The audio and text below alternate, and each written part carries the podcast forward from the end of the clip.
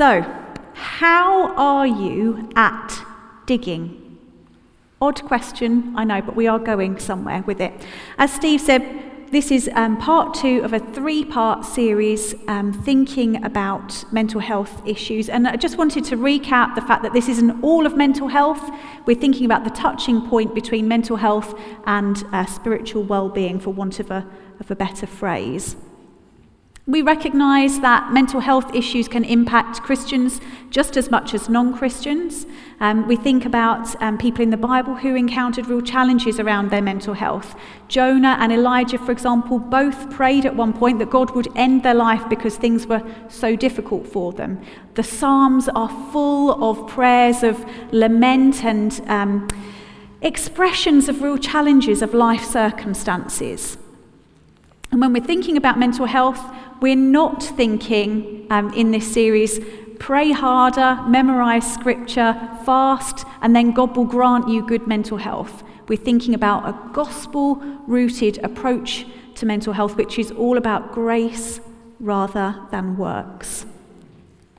Okay, so as we come to think about um, our uh, Bible reading today. Do, if you've brought a Bible with you, um, use that, or you might have one on your phone, or grab a church Bible. It is helpful when we're thinking about the Bible to actually have something in front of you, just to double check that I'm speaking the truth and I'm not going off randomly.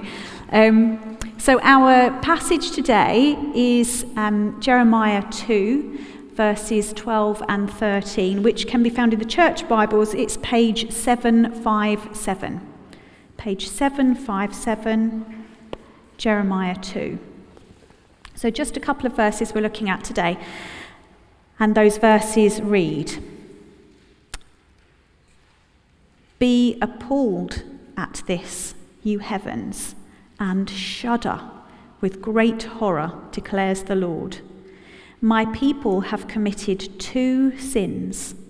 They have forsaken me, the spring of living water and have dug their own cisterns, broken cisterns that cannot hold water.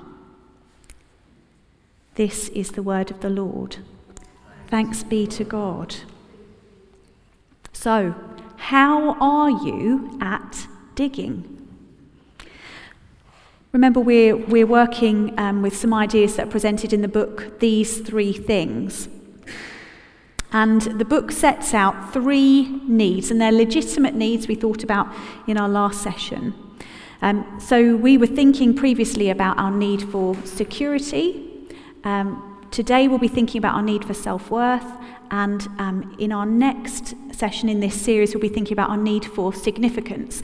And the book, These Three Things, aligns um, each of those needs to a particular question. So, significance, uh, beg your pardon, um, security would ask, Who am I? Self worth would ask, Do I matter? And significance, we'll go on to think about in a couple of weeks' time, is asking the question, What's the point?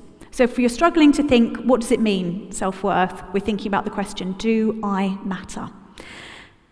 Uh, in terms of structure today, we're taking it very simple. What's the problem? What's the solution? And my prayer this morning is that we will be convinced of the problem and comforted by the solution. So, this question Do I matter? Do I have worth? It's an idea which goes to the very core of our being, and so it's something that perhaps we have been wrestling with. Or maybe you're not so aware of wrestling with the question so much as fearing the answer. If we have a raw point when it comes to self worth, then seemingly insignificant things will, will really shake us. We don't often understand why those situations rattle us. Things like someone pushing in front of us in the shopping queue, or your partner not taking the bins out, even though you've asked them 20, 30 times before. It presses on that button Do I matter? And because that's so key to our self, we we can't rest until that question is answered. And so, what happens is we strive to prove our worth, to persuade other people of our worth. We like to collect things that will give us worth in the way that um, a guide or a scout might collect badges to show people what they can do. We casually drop things into conversation. Well, after I'd earned my first million, when I'd got my second doctorate, funny story, when I was dating Brad Pitt, digging away. Has anyone seen the film? Um, I know it's quite an old one now. Um, the Gwyneth Paltrow adaptation of Emma. Has anyone seen that? Few, few nods there. Um, so in this story, there's a character called Mrs. Elton. Now, Mrs. Elton knows that it's against the rules of society to go about singing your own praises. But there's no flies on her. She's found a loophole.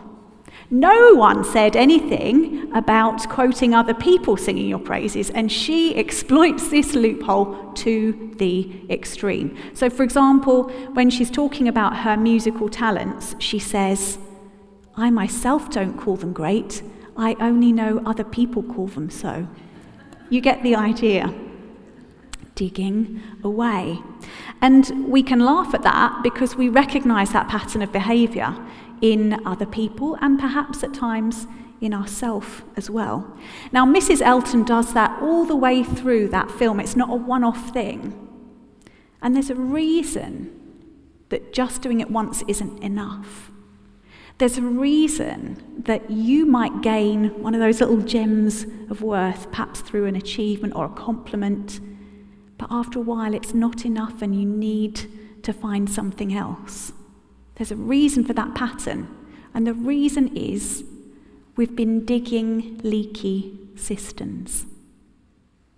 We're not able to retain those things that we want to. Those little gems of worth pass through our fingers like sand. In Covent Garden, Linda, could you pop that first slide up? There's a bridge called the Bridge of Aspirations, and it goes from the Royal Ballet School crossing over to the Royal Opera House.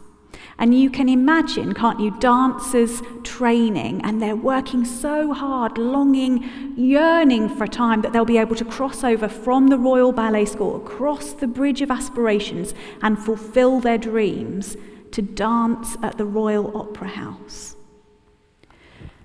When we're striving to gain or maintain self worth by our own efforts, it's as though we are always at the Royal Ballet School, longingly gazing over the bridge of aspirations, but never quite managing to fulfill our dreams. We're always one side of the bridge looking across at the other side.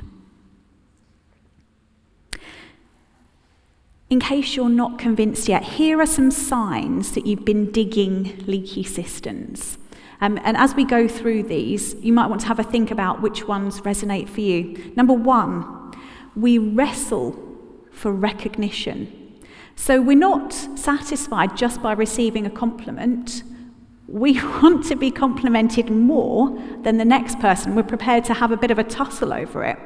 Number two, we dread a decrease. Anytime we gain any sense of self worth or credit or praise from other people, we immediately fear that we're going to lose that again.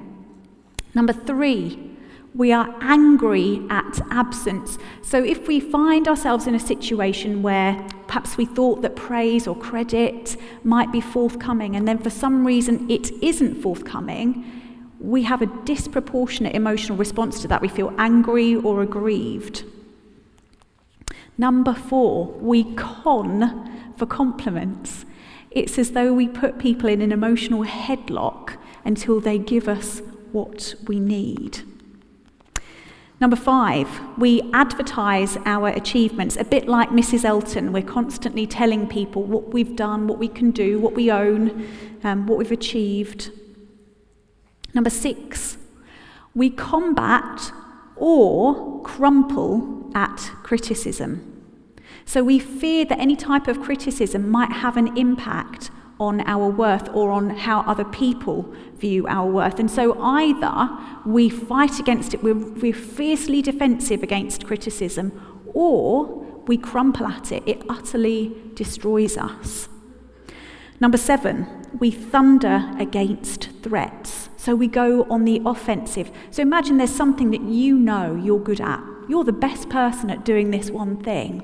And then somebody else comes along and actually they're a bit better at this one thing than you, that that can feel really threatening. And it might lead us then to um, criticize that person, try to put that person down for fear that will look less um, against them.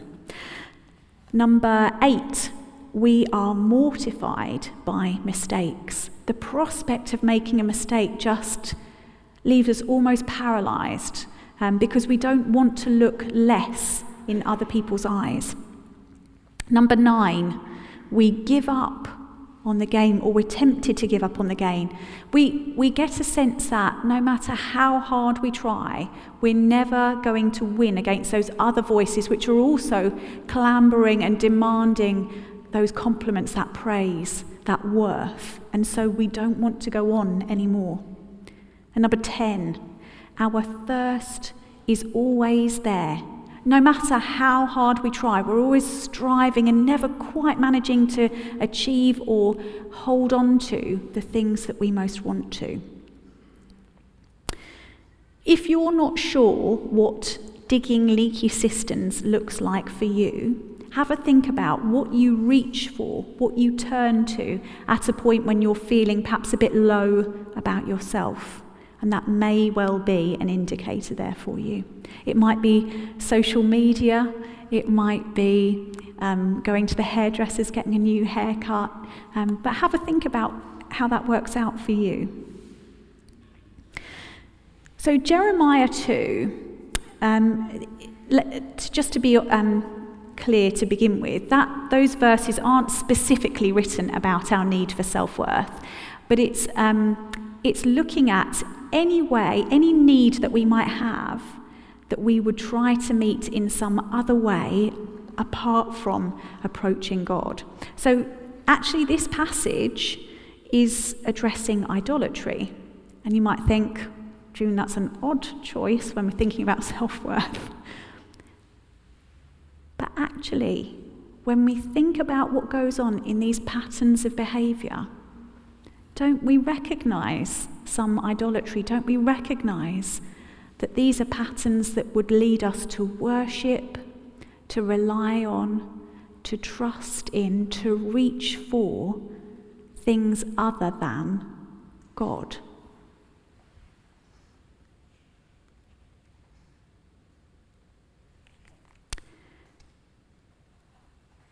When we're thinking about worshipping other things, this could happen in one of two ways, I think.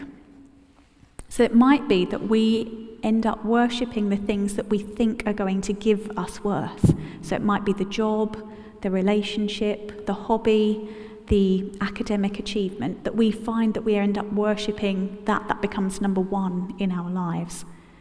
Or it could be that we want, in our mixed up, broken way of thinking, we want some of the credit for ourselves. If I have worth because I have Mensa level IQ, I can bake like Mary Berry, dance like Darcey Bussell, run like Usain Bolt, then I can do a bit of glory basking, can't I? I can do a bit of worshipping me. The trouble is, the more we strive after those things which give us worth, the further we move away from God and having our needs met by God. Jeremiah 2 tells us that there are two parts to this problem, and we've been thinking about this problem of digging leaky cisterns, but actually, the first part, Jeremiah 2 tells us, is that we've forsaken God, the spring of living water. He is the one able to meet our needs, no digging required. He bestows worth upon us. It isn't worth that we can win, which might be a disappointment for some of us.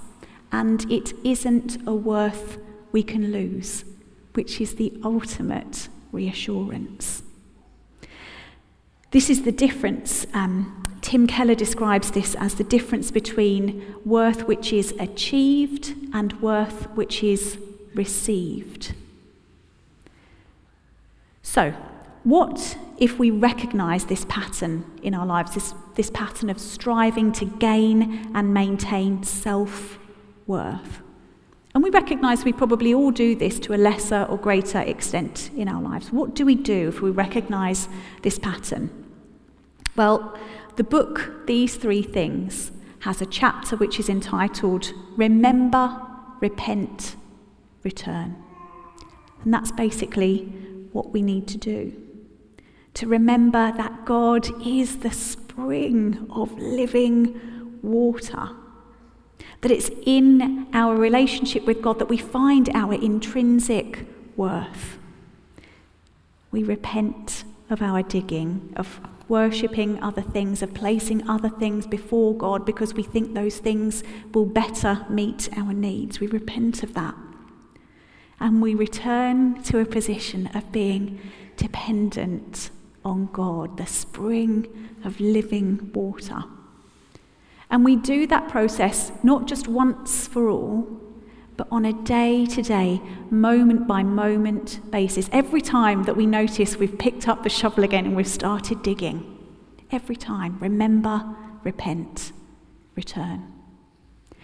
If I have worth because I'm created by God in His image and purchased with the precious blood of Jesus, if I have worth simply because God decided before the creation of the world that what he really wanted was a June, if that's where my worth is, then the glory goes to him, the worship goes to him. Far from being the worshipped, I become the worshipper. I find my rightful place. There's release and relief. The pressure is off. My value is eternally and irrevocably fixed. I'm dependent on the spring of living water, water which will never run dry. This is where our needs are met. This is where our worth thirst is quenched. Now, I'd like to say a little something for anybody who really resonated with that number nine. We give up on the game, or we're tempted to give up on the game. And perhaps for you, it feels like this striving for self worth is just too hard. You're exhausted by it, and you're feeling like you want to give up. And I want to just take a moment to think about a story from Genesis 16. And so, amidst this horribly abusive story, there is this beautiful encounter with God. So, this story is about Abraham and Sarah. Um, actually, they've got old names at this point, but for ease, let's call them Abraham and Sarah. So, they've not been able to have children. Has anyone seen or read the book or the um, series Handmaid's Tale? Yeah, yeah, a few nods here. So this sort of dystopian idea of um, society really struggling to conceive children, and horribly they um, capture women who they think are fertile and exploit them to, to force them to have children. And so effectively, that's what um, Sarah does. She decides that she will give her servant Hagar to Abraham so that they can have children. And as soon as um, Hagar becomes pregnant, Sarah really struggles and and really abuses her. And Hagar is so distressed by all of this that she runs into the desert. And she's, she's sitting by, and I think this is interesting in light of um, our Jeremiah 2 reading. She's sitting by a spring of water when the angel of the Lord appears. And at the end of this encounter, Hagar gives God a new name she calls him the God who sees me. The God who sees me. And He does.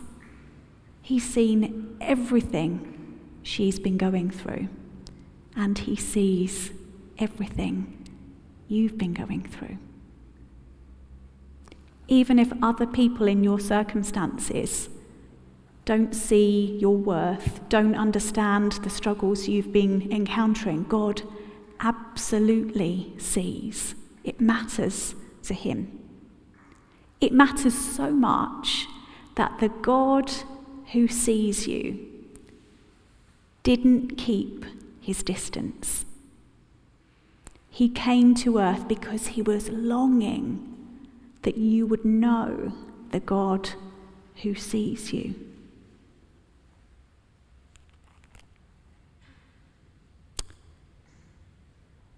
Do I matter? When we think about the cross, we recognize the price Jesus paid to bring us back into relationship with Himself. It cost Him everything. The shedding of His precious blood, that's the price He paid for you and me. Do I matter?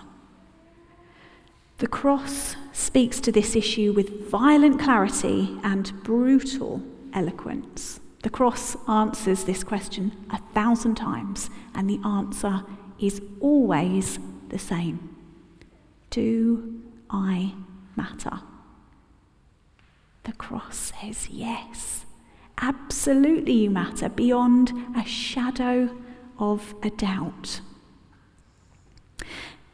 You don't have worth, though, because of what you do or what you've done but because of God and the value He places on you.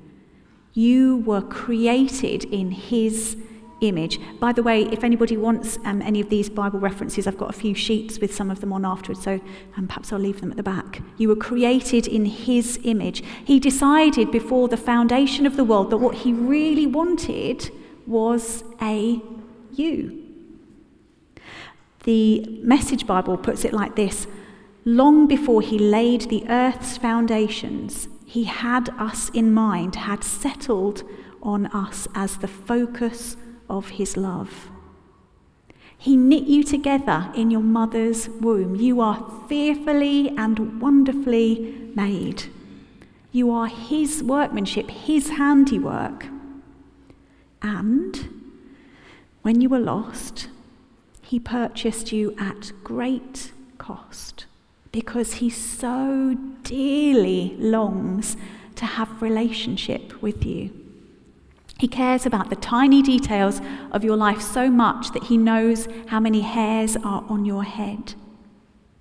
Whether you see it or not, your value is eternally and irrevocably fixed,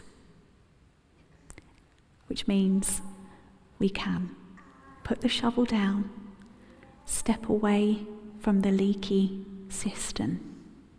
Be refreshed, be satisfied, be assured that even if others never see your worth, God sees.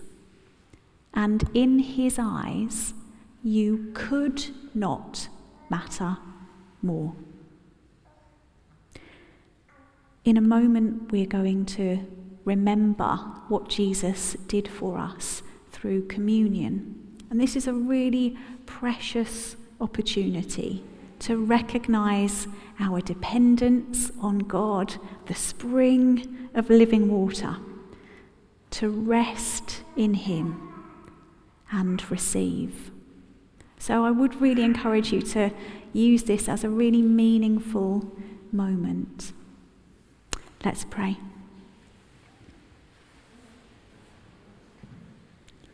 Loving Heavenly Father, we thank you that you are the spring of living water. And Lord, we acknowledge that there are many times that we've gone elsewhere. We've been digging those leaky cisterns, trying to find a sense of worth for ourselves in other places. And We want to say this morning, Lord, that we're sorry. We ask that you would forgive us, that you would cleanse us, that you would help us to reorder our loves. We help, pray that you'd help us to make you number one, that we would de- be dependent upon you, that we would rest in you. Lord, be working this in and through us, we pray. In Jesus' name, amen.